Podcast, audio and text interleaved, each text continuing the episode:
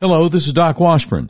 Recently, we have been focusing almost exclusively on video interviews with the Doc Washburn Show, but I thought today's subject, what they're trying to do to Trump and how he should defend himself, deserved an audio podcast. This is probably the most difficult audio podcast I've ever tried to do. It's taken me over four days to try to figure out how to say what I need to say to you. I've come to the conclusion that President Trump's life may very well be in real danger. I'll explain why over the course of this podcast. So, welcome to the Doc Washburn Show. We push back against the uniparty and deep state and let you in on the news that traditional talk radio is all too often afraid to talk about. We're unmasked, uncensored, and unfiltered. If you'd like to support what we do, go to our website, docwashburn.com, and click on the button that says Become a Patron. Also, please remember to subscribe to our podcast so you don't miss an episode. And make sure you check out our new conservative sports podcast, Red Pill Sports with my friend Donnie Copeland, which drops Tuesday evenings at 11 p.m. Central. Now, we've all heard the saying, connect the dots. Well, recently a friend of mine on Facebook said the dots are getting so close together that it seems like they're almost touching, and yet it seems like so many people are completely unaware, blissfully ignorant. Now, I'm very concerned that between the four different prosecutions and almost 100 charges against President Donald J. Trump, they will be able to put him in prison for something. To say that is a bad thing, a horrible precedent to set, does not do does not do this uh, current crisis justice, but to express this viewpoint also does not automatically turn a person into some kind of idolater, someone who thinks that uh, Donald Trump can do no wrong. Of course, there are people who idolize Trump in that way, who think he makes no mistakes, who think even now there's some sort of grand plan that he is playing five dimensional chess and that everything that has happened since November 2020 is just part of Trump's grand plan. They rationalize any and every mistake and literally refuse to admit that there actually have been any mistakes. But there are millions of us who don't see President Trump that way. We appreciate the many good things that he did. And boy, did he accomplish a lot. Especially the first three years and almost two months. While on the other hand, we disagree with him in some areas. But what ties us together is our concern that they are trying to put him into prison and, and possibly worse that he is being railroaded, that he's being politically prosecuted and persecuted. Look, when people as far from Trump politically as Mitt Romney and liberal law professor Alan Dershowitz have expressed alarm at the legal system's targeting of Trump, it just goes back to something that Trump himself said and Governor DeSantis agreed with him on. This is a lot bigger than Donald John Trump. This is the United States of America. We don't just throw former presidents in jail. It sets a dangerous and horrifying precedent. It is the stuff of banana republics. We are the proverbial frog that the bad guys put in a pot of cold water, and they have been turning the heat up under that pot ever so slowly, ever so incrementally, ever so gradually for many years now. And we have arrived at the point where they're about to boil us all. Now, I, I want to play you a clip from a brilliant man named Ben Stein. Are you familiar with him? You may remember him from his old TV show, Win Ben Stein's Money, or even his appearance in the movie Ferris Bueller's Day Off. But Ben Stein has been a political commentator for the American Spectator magazine for many years, for decades. I recommend his writing to you. Now, here he is talking about what the federal government what the current regime is trying to do to Donald Trump. A few days ago, I awakened to see on my dining room table a whole bunch of newspapers about President Trump, former President Trump, being indicted for what to me seemed like the phoniest charges I've ever seen in my life. He is the former President of the United States. He won tens of millions of votes in the last election. It is not at all clear that he's done anything that in any way endangers the national security, and yet he is being indicted and has the possibility possibility of spending the rest of his life and several other people's lives in prison. I think we're now in an occupied country, very reminiscent of Paris under the German occupation. Scary. Okay, now the liberals will dismiss Ben Stein's concerns as hyperbole, but it's not hyperbole. He's right. They're wrong. So we're going to dig into concerns about what the Obama Biden regime are trying to do to President Trump. We will include Mark Levin's concerns that President Trump's legal team doesn't seem to be doing the obvious things that they should be doing to protect their client. Mark Levin is beyond frustrated with Trump's legal team's inaction but we will also include Tucker Carlson and Dan Bongino's concerns that President Trump's very life may be in danger. Now, there are two risks that I see in expressing concern about the legal peril that Trump is in, or for that matter, concerns about his physical safety. The first concern would be that liberals and folks who aren't even liberal, but just don't get it, will dismiss a guy like me by saying something along the lines of, oh, well, you just worship the orange man. He's your Lord and Savior. That's why you don't want anything to happen to him.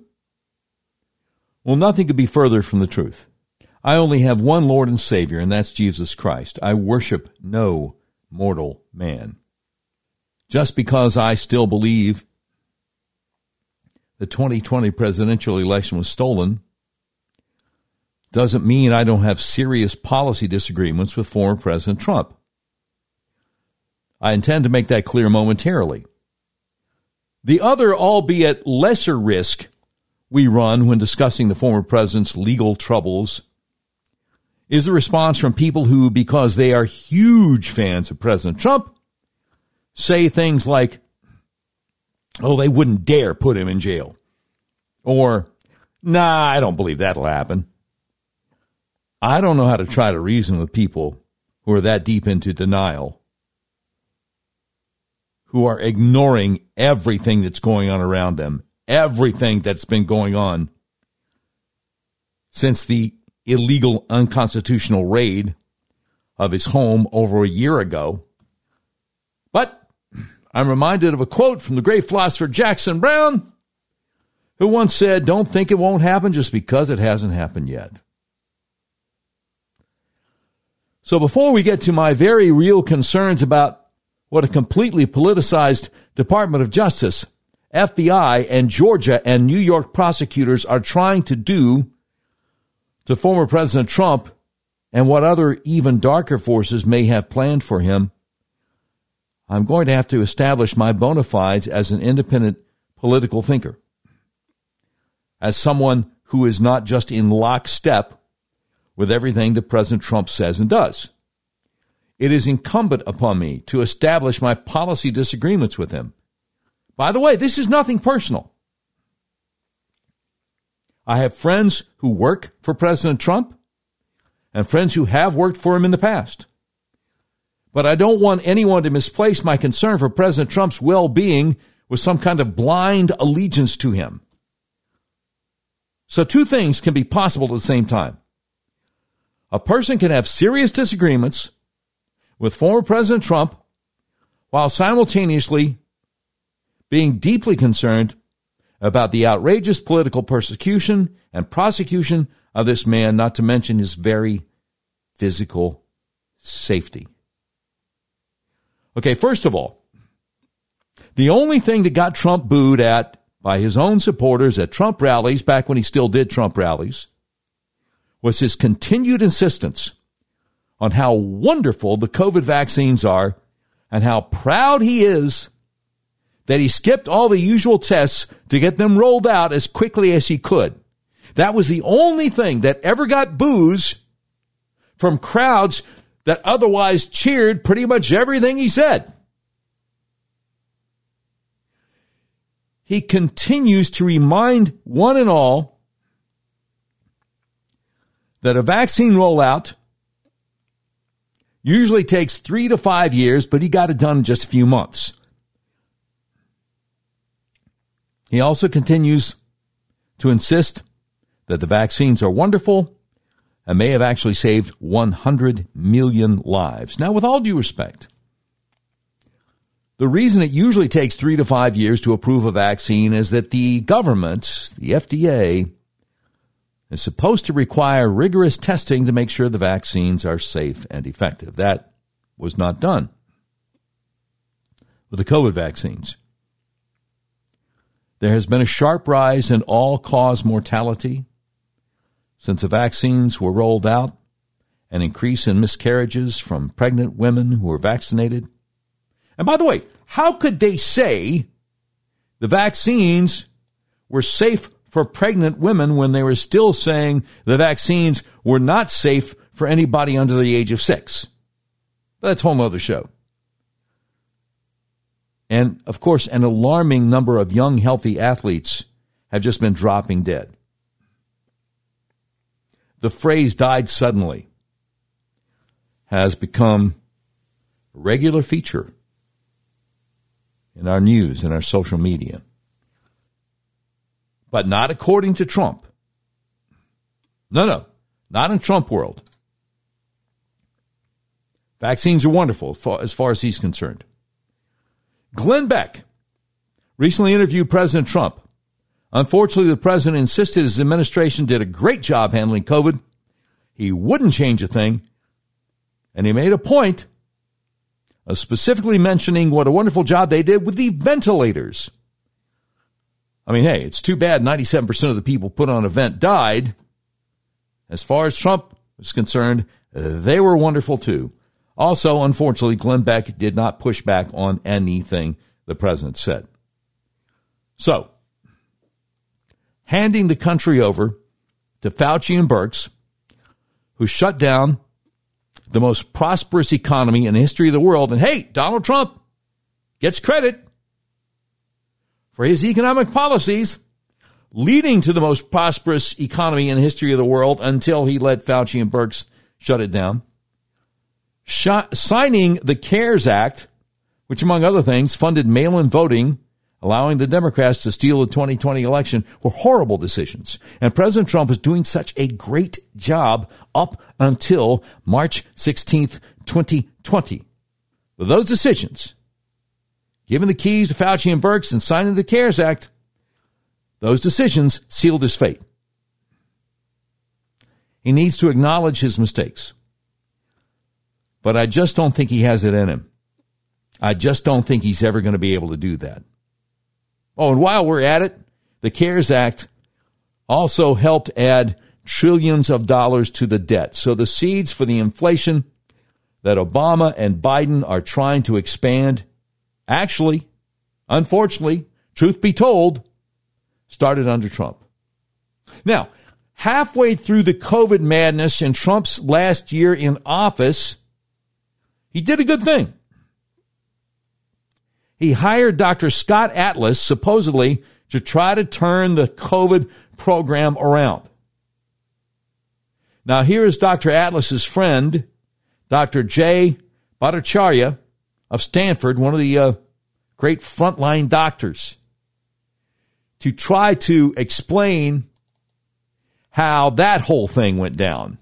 What happened there was like uh, Trump and Pence allowed Deborah Birx, who was the head of the COVID task force, to go fly around the country, scaring the living daylights out of every single governor, telling them it's irresponsible to keep your your state open. Um, and of course, most politicians complied because you know they're not experts Uh, they essentially what happened was like a, a, small group of experts hijacked those administrative procedures to try to inform the president and the government with one view when there should have been multiple views right? Because there was a lot of objection in the scientific community to this, but you wouldn't know it if you were paying attention to the press, and you wouldn't. And I think if you were inside the government, it would have been difficult for you to know it. Also, President Trump then, in July of 2020, hires my friend Scott Atlas I was really happy when President Trump selected Scott Atlas because, you know, he's the former chair of neuroradiology at Stanford, a fantastic health policy advisor. So he understood very deeply the folly of the lockdowns and the harms of the lockdowns. And I think that's what he was telling President Trump. But then as the summer wore on, I just grew more and more frustrated because Scott would call me every day saying, look, no one's listening to me inside here. I'm presenting data and papers and it's just like talking to a brick wall. They're not interested. He tried to organize a, a visit up to the White House and he was getting blocked by folks inside the White House. Turns out by Deborah Birx herself. I kept asking myself, if the president of the United States is the president of the United States, he's decided that the strategy he used in this pandemic was wrong to begin with and he switched. That's what hiring Scott Atlas means, right? Why is he keeping the old people around? It's like you're conducting a war, it's failing, and you decide to change strategies, but you keep the old generals around to undermine the new general you've hired. That's what happened uh, during that summer. At least, at least that was my view of what happened during that summer of 2020. And of course, the studies keep coming out about how the lockdowns, which began under Trump, really set American children's education and social development back. As a matter of fact, let me share you the latest. Share the latest with you from Dan Hannan over the Washington Examiner. Article from September 4th, 2023, entitled The Numbers Are In, and we can say it with certainty lockdowns were worse than useless. It was all for nothing, really, for nothing. The miseries we inflicted on ourselves after March 2020, the school closures, the ruined businesses, the debts, the authoritarianism were caused by a moment of lightheaded panic. How can I be so sure? Because three and a half years on, the results are in, and let me warn you, they make dismal reading for anyone who went along with the lockdowns. You see, there was a counterfactual, a counterfactual all along. Sweden did not impose mask mandates or stay at home orders. It did not close its borders or its businesses. Other than banning large meetings, it carried on as normal and told people to use their common sense. Internationally, Swedes were portrayed as gamblers, defying the scientific consensus. But it was they who were following the epidemic protocols drawn up by the World Health Organization in cooler headed times, protocols that never contemplated the mass immobilization of the population. The rest of the world embarked on an experiment. Sweden was the control group and the leaders of other countries knew it at the time, hence their resentment of that stolid, sensible social democracy. In a series of leaked messages on WhatsApp, the British Health Minister, Matt Hancock, raged at what he called the blanking Sweden argument. In one of his texts, he instructed an advisor to, quote, Supply three or four bullet points of why Sweden is wrong, unquote. Note the phrasing. Supply three or four bullet points of why Sweden is wrong, not if Sweden is wrong. Britain, like most of the world, had by then committed itself to the most illiberal and expensive policy in the modern age. The idea that it had overreacted was too awful to contemplate. For a while, Sweden did seem to be faring worse than comparable countries. It was never the outlier that it needed to have been to vindicate the lockdowns. Its reported death toll by the end of June 2020, 517 deaths per million people, was higher than in the rest of Scandinavia, but lower than Spain and Italy. Still, that early bump allowed critics to pronounce that the policy of openness had failed. New York Times dismissed Sweden as a pariah state. Former President Trump declared, and I quote, Sweden is suffering very greatly. You know that, right? Sweden is suffering very, very badly, unquote. But the declared purpose of slowing transmission had been to flatten the curve so that hospitals would not be flooded, flooded at any given moment. Unsurprisingly, then, Sweden's infections were front loaded, but they never came close to overwhelming the healthcare system. In any case, even within Scandinavia, different countries had different rules for recording COVID deaths. In Norway, COVID had to be declared a cause of death by the attendant physician. In Sweden, if you choked on a meatball while carrying the COVID virus, you counted as a COVID death.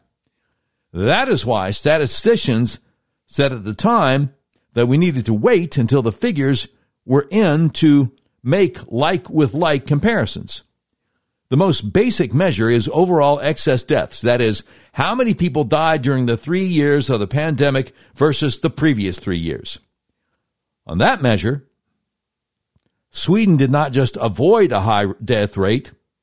According to Eurostat, the official statistical agency of the European Union, Sweden had the lowest death rate in all of Europe, below even Denmark, Norway, and Finland. 4.4% higher than the previous period, compared to 11.1% higher for Europe as a whole. Now, we can fine tune that calculation by factoring in age, obesity levels, and so on, and asking how many people we would normally expect to die. If we do that, Sweden actually lengthens its lead over the rest of Europe. Other rankings use different methodologies, and Sweden is not always the single best performer, but is always at or near the top of the table, far above countries that chose to incarcerate their peoples. For example, our World in Data puts Sweden's excess death rate at 5.6% compared to 10% in Britain and 14% in the United States. The London Economist puts it at 180 per 100,000 people compared to 330, 345 per 100,000 in Britain and 400 per 100,000 in the U.S. The gap is growing as the long term consequences of lockdown from mental health problems to missed cancer screenings kick in. And poverty tends to correlate with lower life expectancy. According to the OECD, the world economy at the end of 2021 was almost 3% smaller than it would have been with no pandemic. But Sweden's economy was actually four tenths of a percent higher.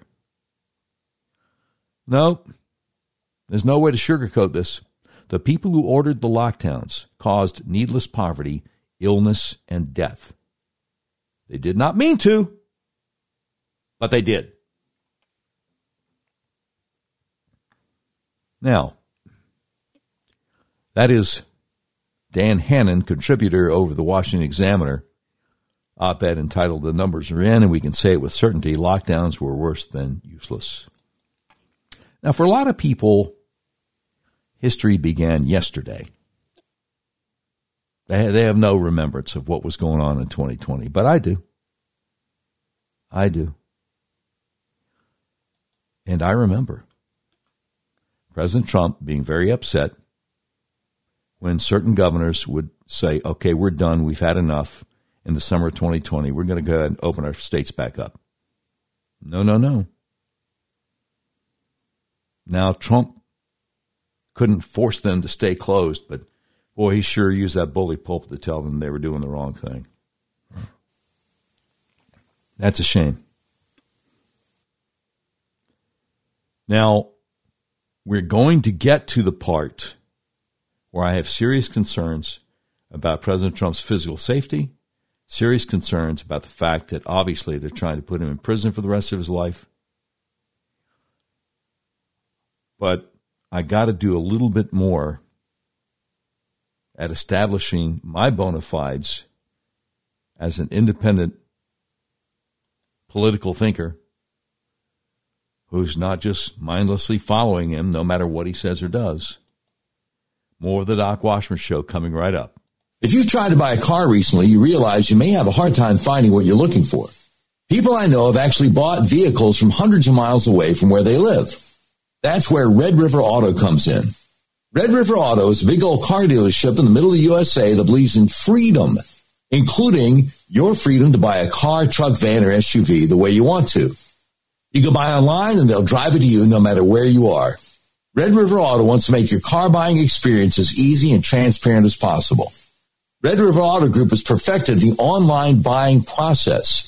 Just go to redriverauto.com and pick from hundreds of new and used vehicles. You can purchase a vehicle online. If you have any questions, one of Red River's trained experts will help you through the whole process. Red River Auto makes car buying online easy. Your whole car buying process is completely transparent. If you want to buy a car, truck, van, or SUV, order online from the nationwide car dealer that believes in freedom. The dealer that will deliver your vehicle to your front door no matter where you live in the continental U.S. RedRiverAuto.com. You'll be glad you did. I want to tell you about the best kept secret in American healthcare. Are you having problems with sinuses and allergies? Are you experiencing dizziness, vertigo, problems with your blood sugar, fibromyalgia, eczema, psoriasis, migraines? The Arkansas Upper Cervical Center might be able to help you. Let me tell you how. Your skull weighs anywhere from 8 to 15 pounds. It rests on the top bone of your spinal column, the atlas or C1, which only weighs 2 ounces. So it's really easy for your atlas to get out of alignment.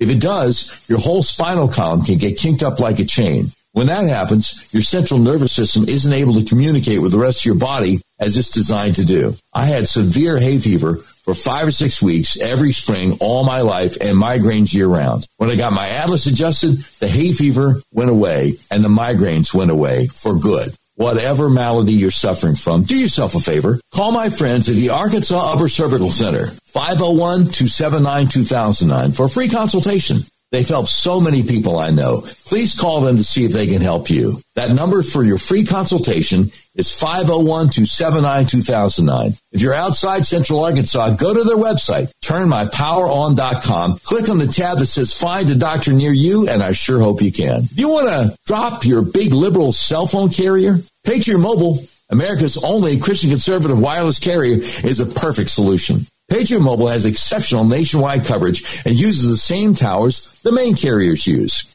Patriot Mobile guarantees your coverage. Patriot Mobile has plans to fit any budget, along with great discounts for our veteran and first responder heroes, as well as multi-line users. And switching to Patriot Mobile usually only takes 15 to 20 minutes. When you switch to Patriot Mobile, you shift your support from the leftist progressive agendas of Big Mobile to the Christian conservative causes of Patriot Mobile. Patriot Mobile donates a portion of every dollar earned to organizations that fight for causes you care about. A portion of every dollar they earn is given back to the causes that support organizations that fight for First Amendment religious freedom, freedom of speech, Second Amendment right to bear arms, sanctity of life, and the needs of our veterans and first responders. Now more than ever, it's important to band together and support companies that share our conservative values. Switching is easy. Just do what I did. Go to patriotmobile.com or call their U.S. based customer service team at 972 Patriot. Make sure you use promo code DOC, that's DOC, for free activation. Okay, there's a woman that I follow over on Twitter who goes by Mama Mia. And she frequently has thought provoking things to say, and from time to time I I share things that people say on Twitter.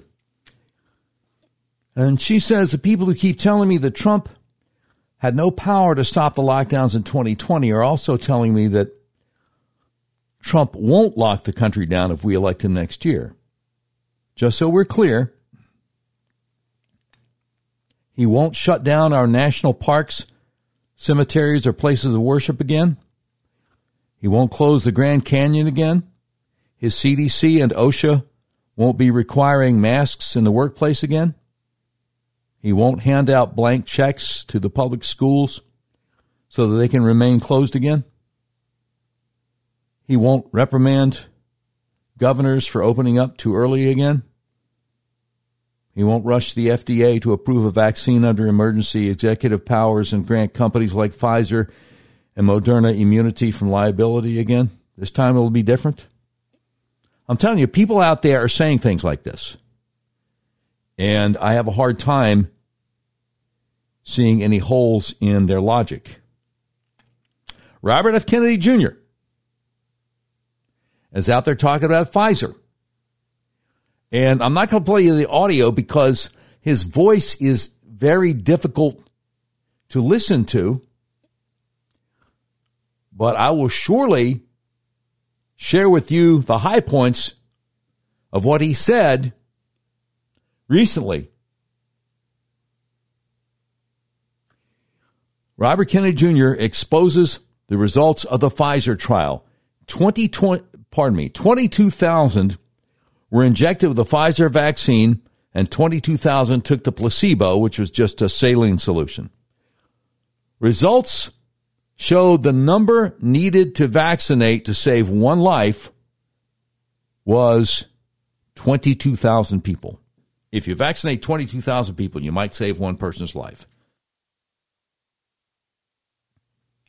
However, the vaccinated group were 21% more likely to die over the next six months from all cause mortality. And the vaccinated group were 400% more likely to suffer a cardiac arrest in the next six months. You remember Damar Hamlin? Young man with the Buffalo Bills who basically dropped dead on the football field, Monday Night Football, back in January. You, you don't do CPR on somebody for nine solid minutes.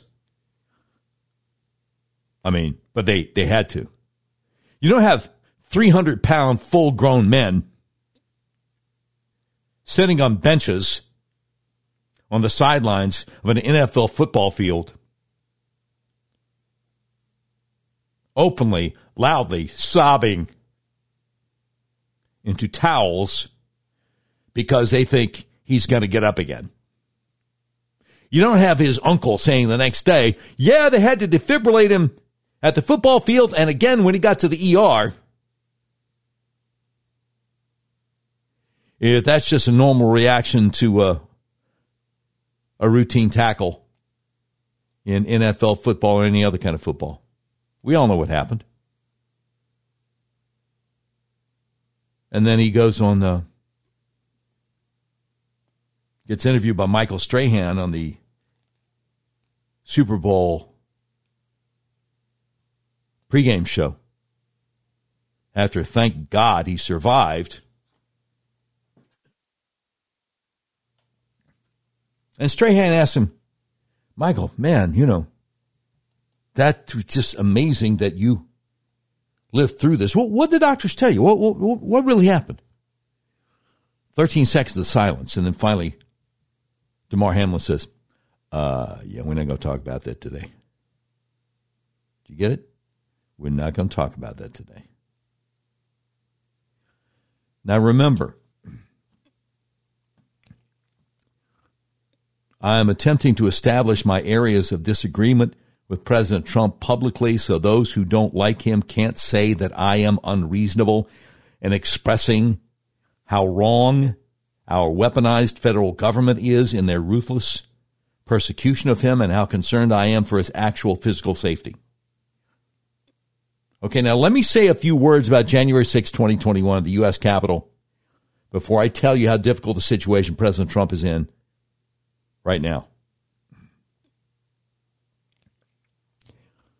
Several nonviolent January 6 protesters have been sentenced to double digits in federal prison each in the past few days. Dominic Pezzola was sentenced to 10 years. Zachary Rehl was sentenced to 15 years. Joe Biggs was sentenced to 17 years. Ethan Nordean was sentenced to 18 years. By the way, a little, little detail on Joe Biggs is in order. Young man's going to spend the next 17 years behind bars for being in the Capitol for 20 minutes nonviolently. He has a six year old daughter and a mother with cancer. At his sentencing, he begged the judge to let him take his daughter to school. Most recently, the day after Labor Day, Judge Tim Kelly sentenced a man named Enrique Tarrio, who wasn't even in Washington, D.C. on January 6th. Judge sentenced him to 22 years in prison.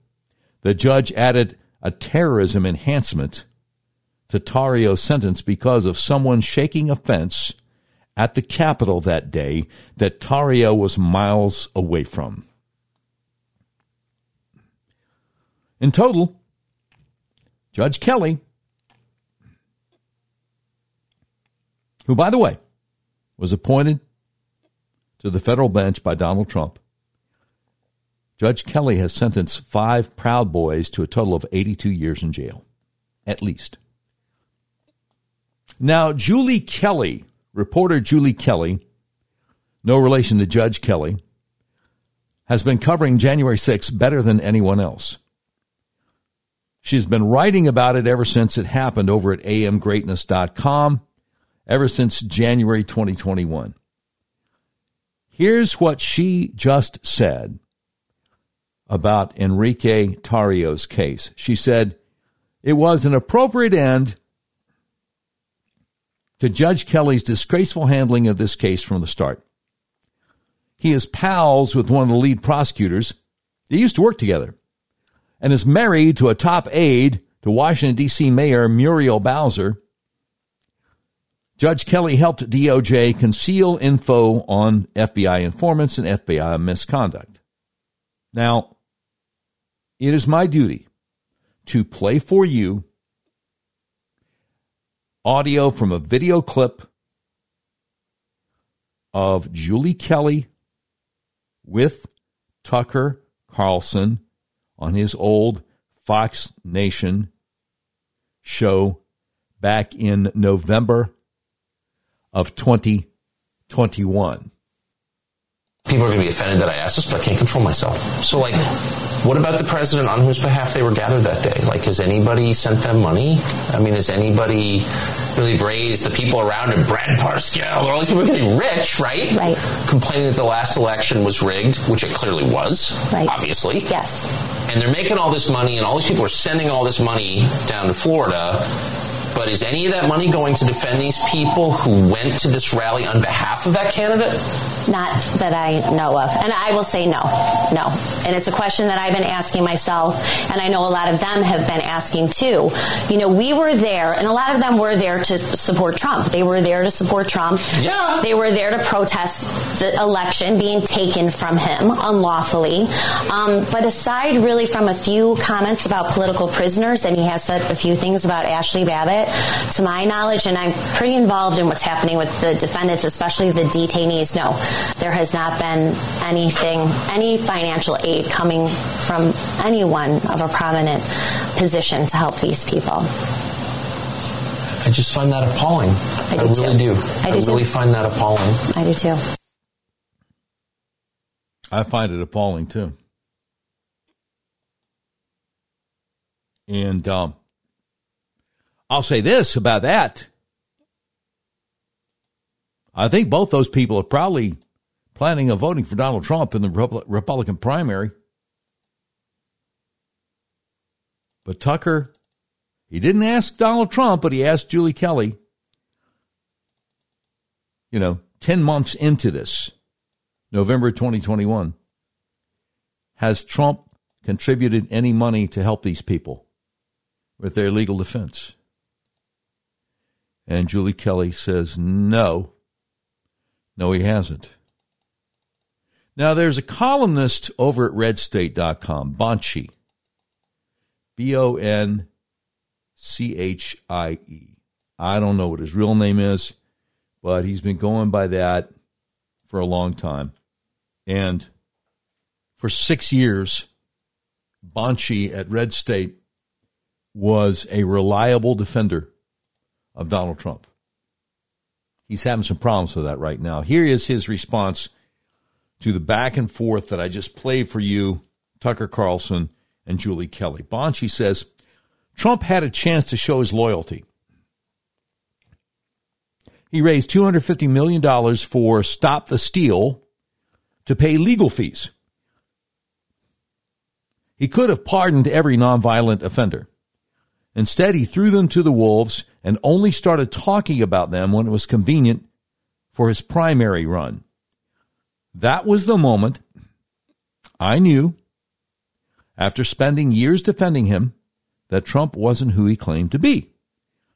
That so many who once criticized him for his treatment of the January 6 prisoners now pretend like it didn't happen and don't hold him to account at all is why we deserve to lose in 2024. Thousands of lives ruined because they trusted Trump. And it's all been memory hold because he might spend his waning days playing golf at a resort. He says, People like to accuse me of hating Trump or being never Trump. Those people are idiots. I've got years of documented defenses of Donald Trump. I voted for him twice. I may vote for him again if he's the only viable option against Biden. But I'm not going to ignore what he's become. He will throw anyone under the bus to protect himself, even for short term political gain. It's why he tried to primary Thomas Massie, Republican congressman of Kentucky, for not supporting the CARES Act. It's why he cites Philip Bump of the Washington Post and people like Mehdi Hasan. It's why he has a direct line to Maggie Haberman, New York Times, and caved on amnesty. It's why he signed the omnibus bills and praised Paul Ryan. He's become completely enamored with himself and his future, everyone else be damned, including conservatives. If it angers you that I'm intellectually consistent enough to not forget all that because the primary started, it's not me that's got the problem, it's you. Okay, so that's Bonchie over from Red State. And he's not He's not pulling any punches. Now, Jenna Ryan was a January 6th protester from Dallas. She's a real estate agent in Dallas who did nothing violent, no vandalism, but wound up spending 60 days in jail.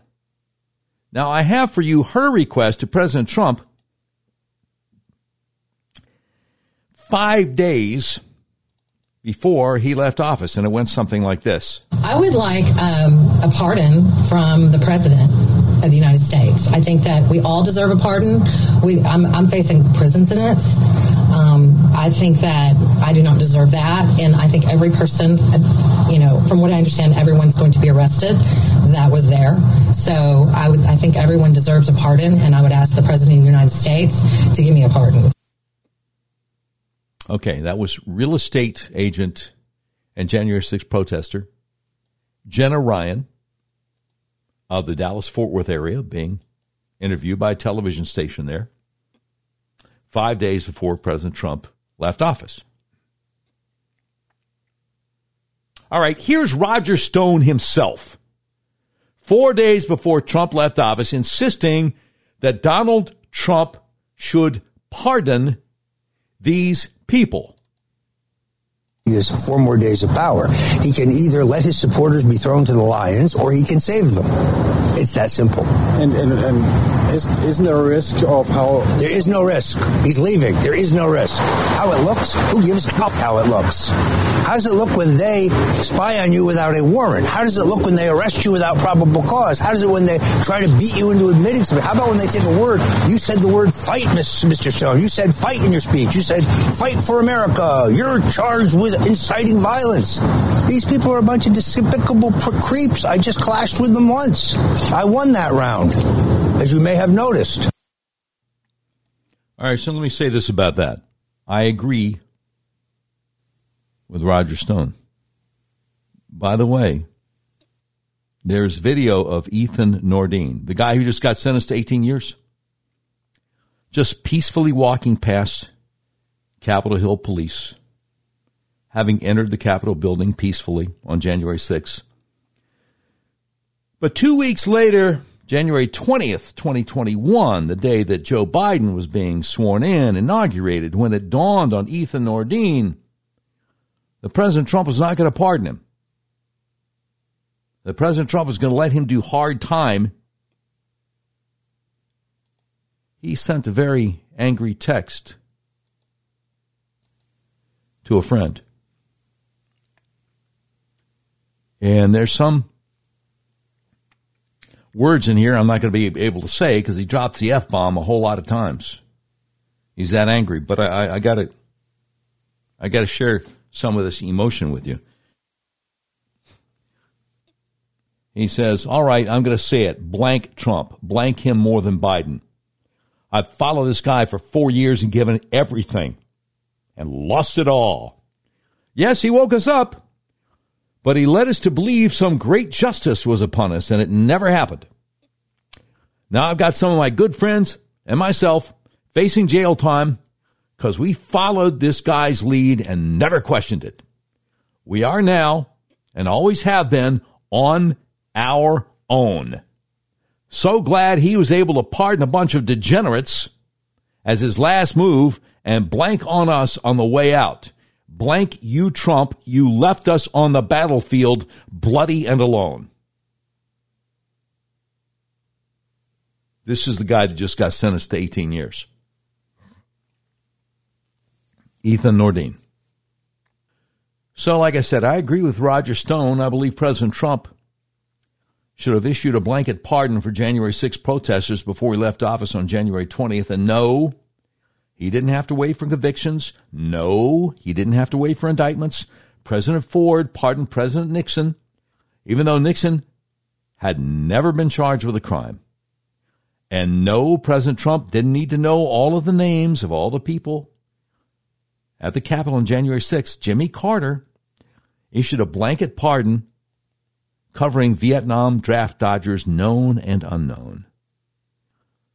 By the way, there were two Supreme Court decisions one in 1866, one in 1871, which gave a president, which give all presidents virtually unlimited pardon power. Supreme Court decisions in 1866 and 1871. You could look them up if you want to. Now, if you are one of the millions of Americans who have no idea how to research something, how to look something up, how to use an internet search engine. Ask a younger person, he or she will show you how.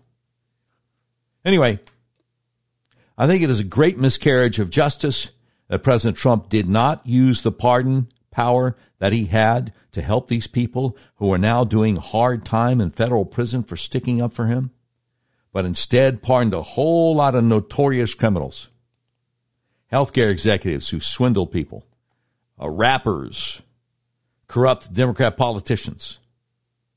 I think it's just awful. So we have established the fact that I have serious disagreements with President Trump. So no one can honestly chalk my deep concern about his personal safety up to some sort of hero worship. If you had any illusions about that, I think I've just destroyed all that for you. So we're going to share Mark Levin's alarm at what he sees as Trump's legal team failing him in a moment. And I wasn't going to get into Tucker's concern that they might be setting President Trump up to be assassinated because I thought that might have been over the top until I heard what Dan Bongino had to say on his national radio show on Tuesday, September 5th, 2023, and that completely turned me around.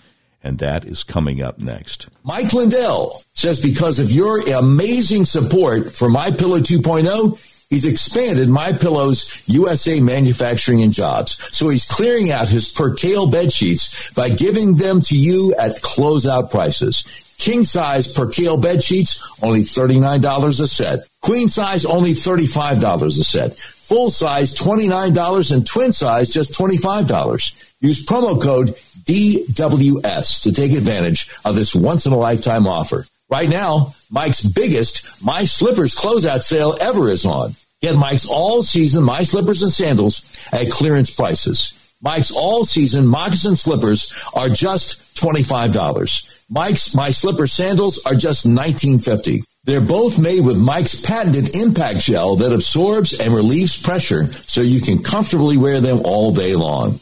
Just use promo code DWS for huge discounts. Remember, DWS stands for Doc Washburn Show. MyPillow.com quantities are extremely limited at these amazing prices, so please order now. Just use promo code DWS. You know, the great Ronald Reagan once said, inflation is as violent as a mugger, as frightening as an armed robber, and as deadly as a hitman. Have you thought about the benefits of investing in precious metals? Here are five profound benefits. Number one, investing in precious metals is a hedge against inflation. Number two, it's a great way to diversify your portfolio. Number three, asset liquidity. Number four, precious metals tend to be a store of value. They don't tend to depreciate over the long haul. And last but not least, number five, precious metals can be a hedge against geopolitical uncertainty and the struggling U.S. dollar. Andrew Sorchini with Beverly Hills Precious Metals has been involved in gold and silver for over 40 years. Beverly Hills Precious Metals brings precious metals to the homes of everyday American citizens. Mike Flynn told us about them, and they are our gold buyer of choice. To find out more, just Google Beverly Hills Precious Metals. Make sure you ask about the General Mike Flynn silver coin and tell them Doc Washburn sent you. Beverly Hills Precious Metals helps folks protect their finances, wealth, and investments. Let me ask something. Why continue shopping big box stores if you can get the items you need from a family owned company? Now you can get around this crazy inflation by shopping factory direct at a family owned made in America manufacturer. Americans are walking away from the big box conglomerates and deciding to buy only USA. Join with fellow patriots to cut off the cash flow of the big woke corporations that are trying to destroy our country. These products include fresh American raised beef, raised in the Montana mountains near Yellowstone. This beef is known as never ever. Never has the animal ever been exposed to antibiotics, hormones, or vaccines. This prime or high choice beef is shipped directly to your door. Pricing and availability is exclusive only to our members and isn't shipped anywhere else in the world. Let's start voting with our dollars to make sure our purchases are supporting companies that promote freedom. Email us at buyonlyusa at proton.me and I'll have one of my guys contact you. Buyonlyusa at proton.me. All right, Michael Shellenberger was one of the journalists that uh, Elon Musk allowed to look behind the curtain at Twitter when he took over. One of the journalists who uh, helped put together reports on the Twitter files. And he's out there on Twitter now saying the foundation of our legal system, equal justice under law, is in grave danger. The Justice Department is actively undermining the prosecution of the president's son while seeking to incarcerate his political rival. Biden is destroying the legitimacy of our democratic system. That's true. So true. All right, now, as I was saying a few minutes ago, I wasn't going to mention what Tucker said recently about being worried that Trump might be being set up to be assassinated because it it just seemed like it was just too over the top. But when I heard what Dan Bongino said on his first radio show after Labor Day, I, I knew, I knew, I knew that I had to talk to you about this. So we're going to play what Brother Bongino said on Tuesday, September 5th, 2023. But first, we have Tucker with Adam Carolla on his podcast. And it went something like this What do you think the future holds? Is it I don't know.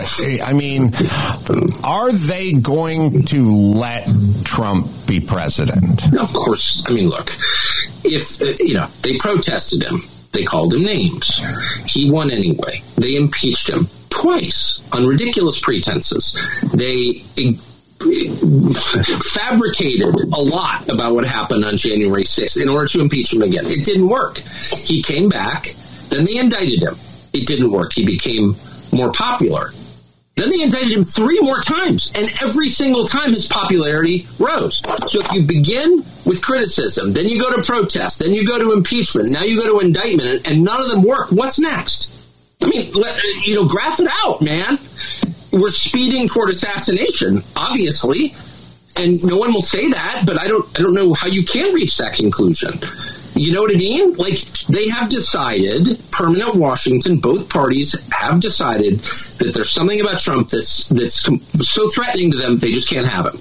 I mean, they're putting him on trial in March of next year in the J6 case, which basically consists of trying to send him to prison for the rest of his life for complaining about the last election. That's literally what it is again, if this were happening in Moldova, the State Department would issue an all hands on deck order to let the world know this is not a legitimate government.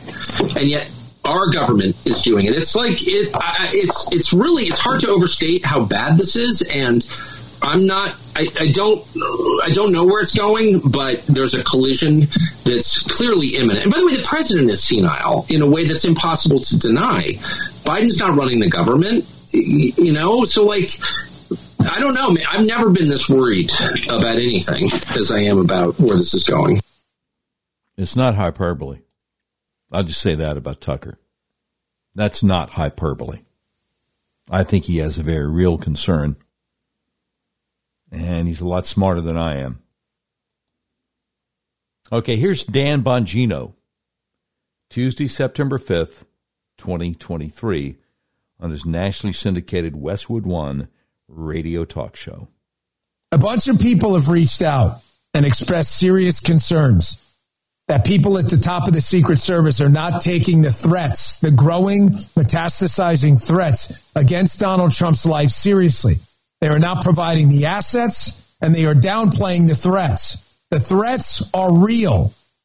Now, the media people that either want him hurt or want to stop you from talking about the ongoing conspiracy within the government to get Trump hurt, to get it maybe worse, or to keep him off the ballot, want to shut you up. So anytime you mention something fact based, the spying on Trump, collusion against Trump, the uh, speeding towards assassination comment that uh, Tucker made, they are going to try to shut you down. Here's where it started. This loser, Daniel Arkin, this guy's going to get someone hurt. Daniel Arkin at NBC wrote this article this weekend. Tucker Carlson stokes conspiracies claiming U.S. is speeding towards an assassination of Trump. The comments presented without evidence have been picked up by other media personalities on the far right, including conspiracy theorist Alex Jones and former Fox News host Dan Bongino. You're accusing me of what? Listen to me. I, here's the problem. The court system is an embarrassment and a joke. It's a total embarrassment. I sued a media outlet once, had him absolutely dead to rights, had the guy's text, and we still lost. You can't win if you're a conservative. I would sue this guy in a heartbeat. The problem is I'm a public figure, and honest to God, I have no chance in this justice system. None. This guy, Daniel Arkin, is a freaking disgrace to humankind. I have DM'd this guy. You want to see? Here's my phone. I'll show you. I have DM'd this guy three, four times because I know these threats are real because I've heard it from actual sources on the inside. Here's my DMs to Daniel Arkin. You're a disgrace. You don't know jack about presidential protection or journalism. Your article is going to get a lot of good people hurt. Don't miss my show. You're going to be a big part of it. Said this was Friday. Here's Saturday. For the record, I still haven't heard back, coward. Sunday. Still waiting to hear back. Chump. There it is. Right there. That's my own phone. I DM. They still haven't heard jackish from Dan Arkin. So you're calling me a far right conspiracy theorist? despite the fact I actually worked in the Secret Service for 12 years, protecting Democrat and Republican presidents, and have a bevy of contacts in the entire security space, you're a journalist for NBC. He cites no sources in his piece at all. Not a single human being who has any experience with security at all or any of my contacts. He has no idea who I spoke to. He never reached out. And this chump piece of human garbage claims we're making it up. Let me tell you something. Get this on the record. Lefties, get this on tape right now. God forbid something happens to Donald Trump because of what I'm telling you that they're not taking his threat matrix seriously, I will never ever forget this article. And Daniel Arkin's piece I will highlight every day to make sure you know that the people who wanted Trump hurt use this as cover to not do anything about his growing security situation. Did you feel that? Did you feel the passion, the emotion there from Dan Bongino? Because I sure did. Now, I've never met Tucker Carlson, but obviously he has a track record of being an honest reporter. I've spoken with Brother Bongino a few times, once on the air, several times off the air. He's a good guy in my book. He's also former Secret Service. Now, if the two audio clips I just played you don't concern you, I don't know what to tell you. I can't help you. Pray for our country and pray for President Trump. Now, I want to go to uh, uh, Mark Levin. I want to go to Mark Levin. He's got an article over at Fox called The Trump Prosecutors Have a Grand Jury Problem. Where are the defense attorneys? Okay? And here's what Mark Levin says. Let me address a very important and timely matter that, as best as I can tell, has not been addressed by the legal commentariat, or for that matter, defense counsel in the wide ranging charges against President Donald Trump and his co defendants. The Fifth Amendment to the United States Constitution states, in pertinent part, that no person shall be held to answer for a capital or otherwise infamous crime unless on a presentment or indictment of a grand jury. Is that what happened when special counsel Jack Smith and the Biden Justice Department used the Washington, D.C. grand jury to charge former President Trump for alleged crimes that occurred in Florida? In the so called documents case, clearly using the wrong venue in violation of specific DOJ policy, and then hastily moved the case to a grand jury in Florida? The protection afforded by a fair grand jury proceeding dates back many centuries to the Magna Carta and was prominently implemented by British and American courts applying Blackstone's legal doctrines. The notion that any grand jury would indict a ham sandwich refers to the usual adoption by grand juries of evidence presented by a prosecutor. It should not eradicate a right that was deemed important enough to be included in the Bill of Rights. The public and the courts must realize that these are accusations crafted and made by the individual prosecutors and not the result of deliberations and subsequent decisions by a group of ordinary citizens. Since the Florida grand jurors did not hear the testimony presented to the DC grand jury, exactly what did they hear or C, to charge the former president and the other defendants. Was the DC testimony read to them? What were they instructed about the DC testimony? Were they asked whether they had any questions for the witnesses who testified? Were they instructed on the need to find probable cause as to each of the defendants? Were they instructed on the law? The customary procedure in cases of obvious crimes is just to submit an indictment drafted by the prosecutors to the grand jurors and ask them to vote up or down. When the charges are not about an obvious crime and are instead much more complex, such as in the so-called documents case, the constitutional right to be indicted by a grand jury must require more than that. Indeed, the D.C. grand jury met for many months, heard from many scores of witnesses, and was presumably provided with an enormous amount of so called evidence presented to it by the government. We already know from the subsequent public record in the court proceedings in Florida that what the government has turned over to the defendants consists of over 1 million documents and nine months of videotape, which will be used in whole or part during the trial. From that, plus the complexity of the law in this matter, the fact that it is a case of first impression, and there are numerous legal and constitutional issues associated with using the Espionage Act against a former president, the Florida grand jury, not having the benefit of seeing and hearing firsthand any of the witnesses, etc., the government would have been required to ensure that, in fact, the Florida grand jury and not the government indicted the former president based on probable cause, a requisite for each of the nearly 40 counts. Now, do you know what a case of first impression is? D- do you know what that means? Well, there's a very interesting definition over Wikipedia. And Wikipedia is not always wrong. The matter of first impression is an issue where the parties disagree on what the applicable law is, and there is no prior binding authority, so that the matter has to be decided for the first time.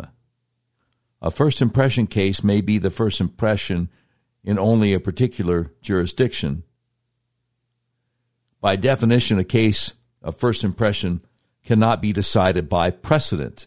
Since there is no precedent for the court to follow, the court uses the plain language and legislative history of any statute that must be interpreted, holdings of other jurisdictions, persuasive authority, and analogies from prior rulings by other courts, which may be higher, peers, or lower courts in hierarchy, or from other jurisdictions, commentaries, and articles by legal scholars and the court's own logic and sense of justice. So, a first impression is a kind of case that is brand new. It's not the kind of thing that's been decided before. And um, it's particularly challenging for a court because any federal court that hears it knows that the Supreme Court has the authority to overrule it, to overturn it. In this day and age, when we have had a Supreme Court now for what is it, 240 years, something like that? It's just very unusual to have a case of first impression. I mean, very unusual. And that's not necessarily a good thing because the DOJ and these two um, out of control prosecutors, Georgia and New York, are doing outrageous things. And it's like the court's never seen anything like this before. Okay, um, Supreme Court's been around almost 234 years. I was pretty close. I was not too far off. All right, uh, back to uh, back to the great one, Mark Levin. He says Although the federal rules of criminal procedure, Rule 6 specifically, impose a secrecy requirement on federal grand jurors, the judge should,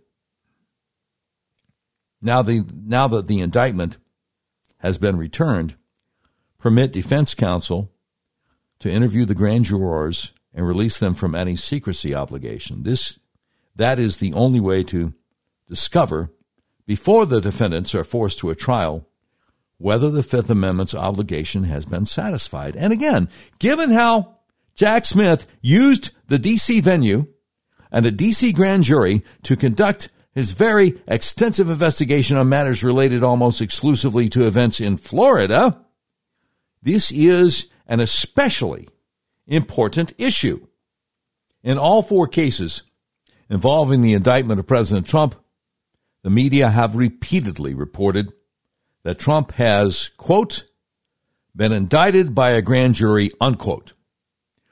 The real question is whether the grand jury is truly deliberated or simply went through the motions at the direction of the prosecution. Did a majority vote to accuse Trump and all his co-defendants of the complex crimes alleged in the indictments, or was this window dressing for what happened in these secret proceedings?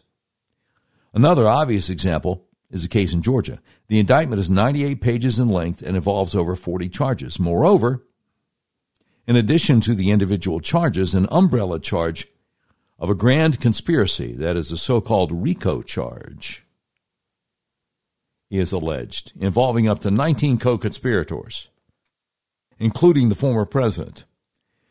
This is an extraordinarily complicated factual and legal indictment, putting aside the obvious substantive weaknesses of the case, and in this case, like the federal documents case, prosecution has much to answer for. Recall that on the day the grand jury was to meet to vote on whether to indict, the actual indictment was published by the court clerk on the official website before the grand jury had even met or voted.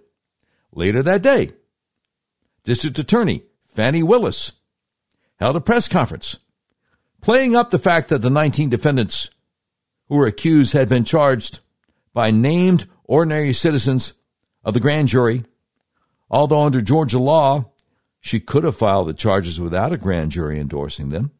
Since she claimed the indictment was the work of the grand jury, the question is whether in fact it was. From the moment the indictment was posted on the clerk's official website that morning, DA Fani Willis moved at a frenzied pace to get an indictment by that evening. Exactly what happened in that grand jury room? What kind of deliberations occurred?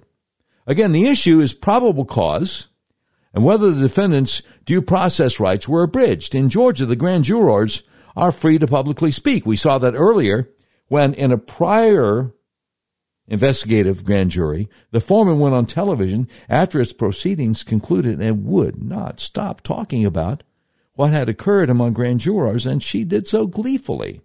Remember that?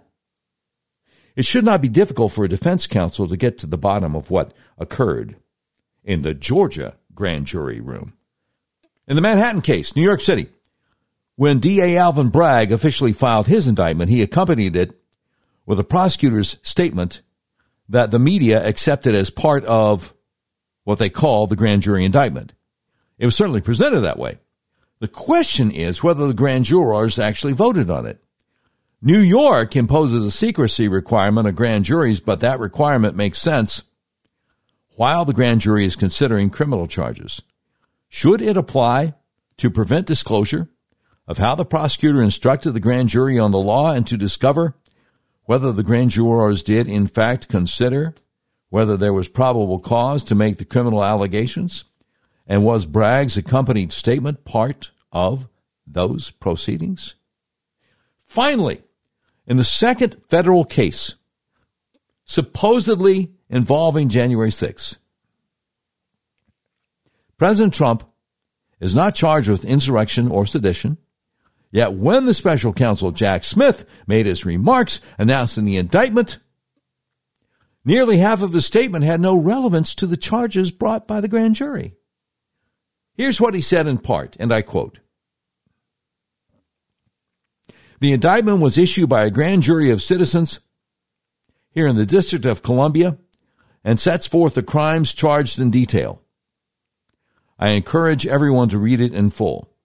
The attack on our nation's capital on January 6, 2021 was an unprecedented assault on the seat of American democracy. As described in the indictment, It was fueled by lies. Lies by the defendant targeted at obstructing a bedrock function of the U.S. government, the nation's process of collecting, counting, and certifying the results of the presidential election. The men and women of law enforcement who defended the U.S. Capitol on January 6 are heroes, they're patriots, and they are the very best of us. They did not just defend a building or the people sheltering in it, they put their lives on the line to defend who we are as a country and as a people. They defended the very institutions and principles that define the United States, unquote. Now, Mark Levin says again, this is a wide ranging public condemnation of the former president, in which Jack Smith all but accuses the former president of insurrection and sedition, for which he was not charged. Indeed, the charges are based on the 1871 Ku Klux Klan law, the post Enron statute, and a financial fraud law that is used mostly in cases where contractors and others swindle the federal government. Exactly what information was presented to the grand jury and what did Jack Smith tell the grand jurors when they were urged to charge the former president? Did Smith use arguments about insurrection and sedition to persuade the grand jurors to vote for these other charges? This is a critical point. It appears that Smith played fast and loose with the law and the facts, which does not meet the requirements for bringing charges that meet the probable cause standard.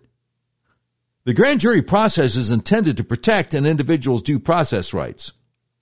Indictments are to be brought by ordinary citizens sitting as jurors. The government is to provide the jurors with witnesses, information, and an explanation of the relevant law so that the citizen jurors are making their decisions based on a true, accurate, and honest presentment.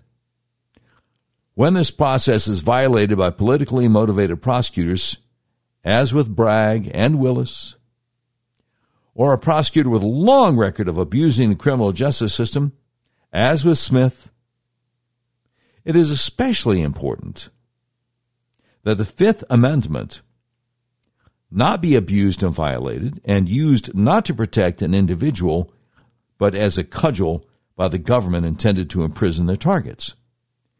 It is relevant to note that all three prosecutors had the grand jury's vote smack in the middle of a presidential election, and all have demanded trials within months of the indictments. That is, for maximum political damage to candidate Trump and maximum political benefit to candidate Biden. The use of these grand juries, where there is obvious evidence of chicanery by these prosecutors, must be scrutinized. At the front end, of these various cases. Thus, the question I have is where the heck are the attorneys representing President Trump and the other defendants? Why do they seem so passive in the face of potential grand jury abuses and, frankly, other government misconduct? This juncture of the process is highly significant. In fact, the Supreme Court has held that the defendant loses any right to challenge the grand jury process, at least at the federal level, once a trial is held on the indictment. Oh my goodness. That means they should have jumped on this immediately, but they didn't. Do you sense the frustration that Mark Levin is having? Again, let me go back to the title of this article that I just read to you by Mark Levin over at Fox. The Trump prosecutors have a grand jury problem. Where are the defense attorneys? Well, kind of makes me wonder what kind of defense attorneys Trump is paying for. Alina Habba. She is the one who I have seen on television the most recently. Now I stopped watching Fox News a few months ago, but you know, you, you, you catch her on YouTube clips from Fox News or Newsmax or wherever. And I looked her up, and she's a real estate attorney. So what she's doing in the middle of this, I don't know. But she likes to uh, do television interviews in front of courthouse wearing a dress showing a lot of cleavage, which doesn't really look professional to me.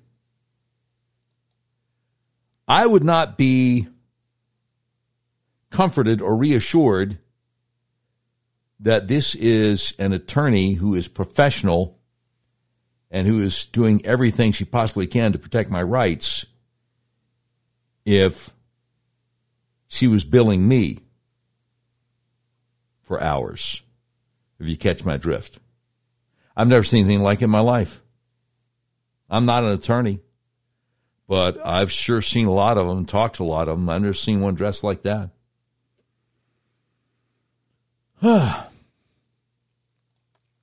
unreal. It's just unreal. A lot of articles have been written about this. I want to check out Steve McCann over at uh, AmericanThinker.com. He has an article entitled Trump, Victim of a Radically Transformed Federal Judiciary. See, here's what a lot of people don't understand, too. If the Democrats take the White House again in 2024, they're going to put a lot more judges on federal courts, and this country probably will never come back. Just something to keep in mind. So there is that. Eddie Scarry over at uh, thefederalist.com has an article entitled, This is Just a Preview of How the Dishonest Media Will Lie and mislead about Trump's show trials. Okay? Byron York over townhall.com. Trump's enemies come up with new scheme to take him out. I mean, it's it just it just doesn't stop. So I hope uh,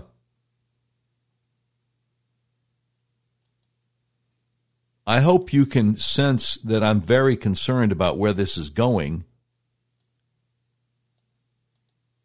And again, as Donald Trump has said, as Ron DeSantis has said, as even people like Mitt Romney and liberal legal professor Alan Dershowitz has said, this is a lot bigger than just Donald Trump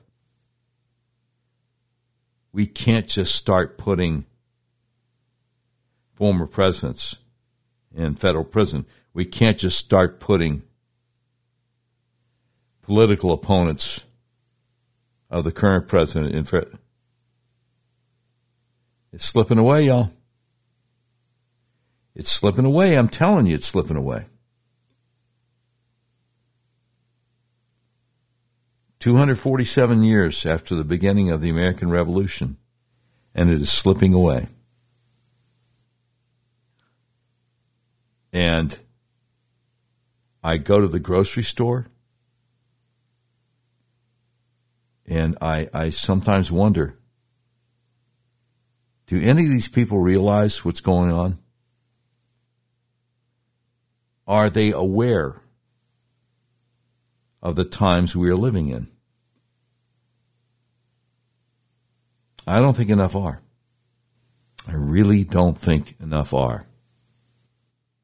All right, hit it, Brian.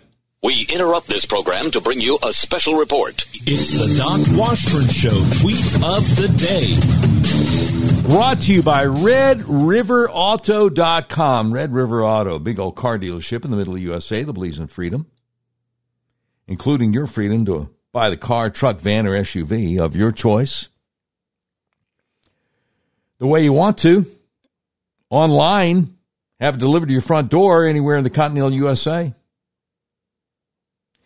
Today's tweet of the day is from a guy I follow over there on Twitter. His handle is Martyr Made. I don't remember his real name, but here's what he said.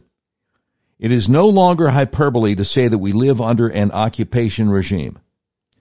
Learn to live under cover, the thumb of a state that is actively hostile to you. Follow its rules enough to stay off their radar, but you owe it absolutely no loyalty and should do anything you can to sabotage and gum up its operations without putting yourself at risk. When you have to deal with a government agent, you are dealing with an enemy. They would happily send you to jail for life to leave your children without a parent and would celebrate if you were shot like Ashli Babbitt.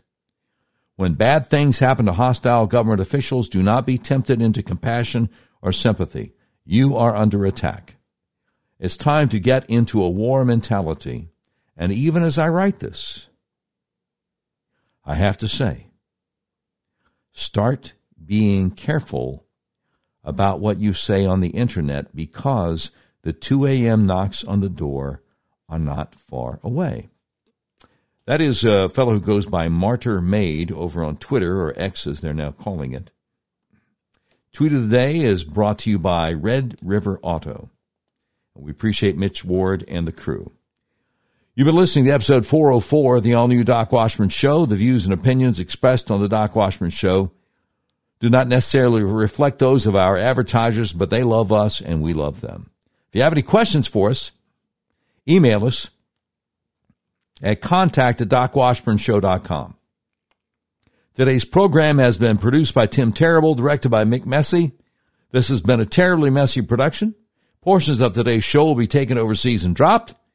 If you'd like a transcript of today's episode of the all new Doc Washburn Show, simply peel the roof off a Rolls Royce panel truck and send it to Mansour's Computer Solutions, seventh floor of the Ephemeral B. Smoot Building, Whitehall, Arkansas, in care of Sheriff Mansour Sempier X, Senior Vice President, Engineering, IT, and Interoperability for the Doc Washburn Show. Well, that's the way it is. Wednesday, September 6th, 2023.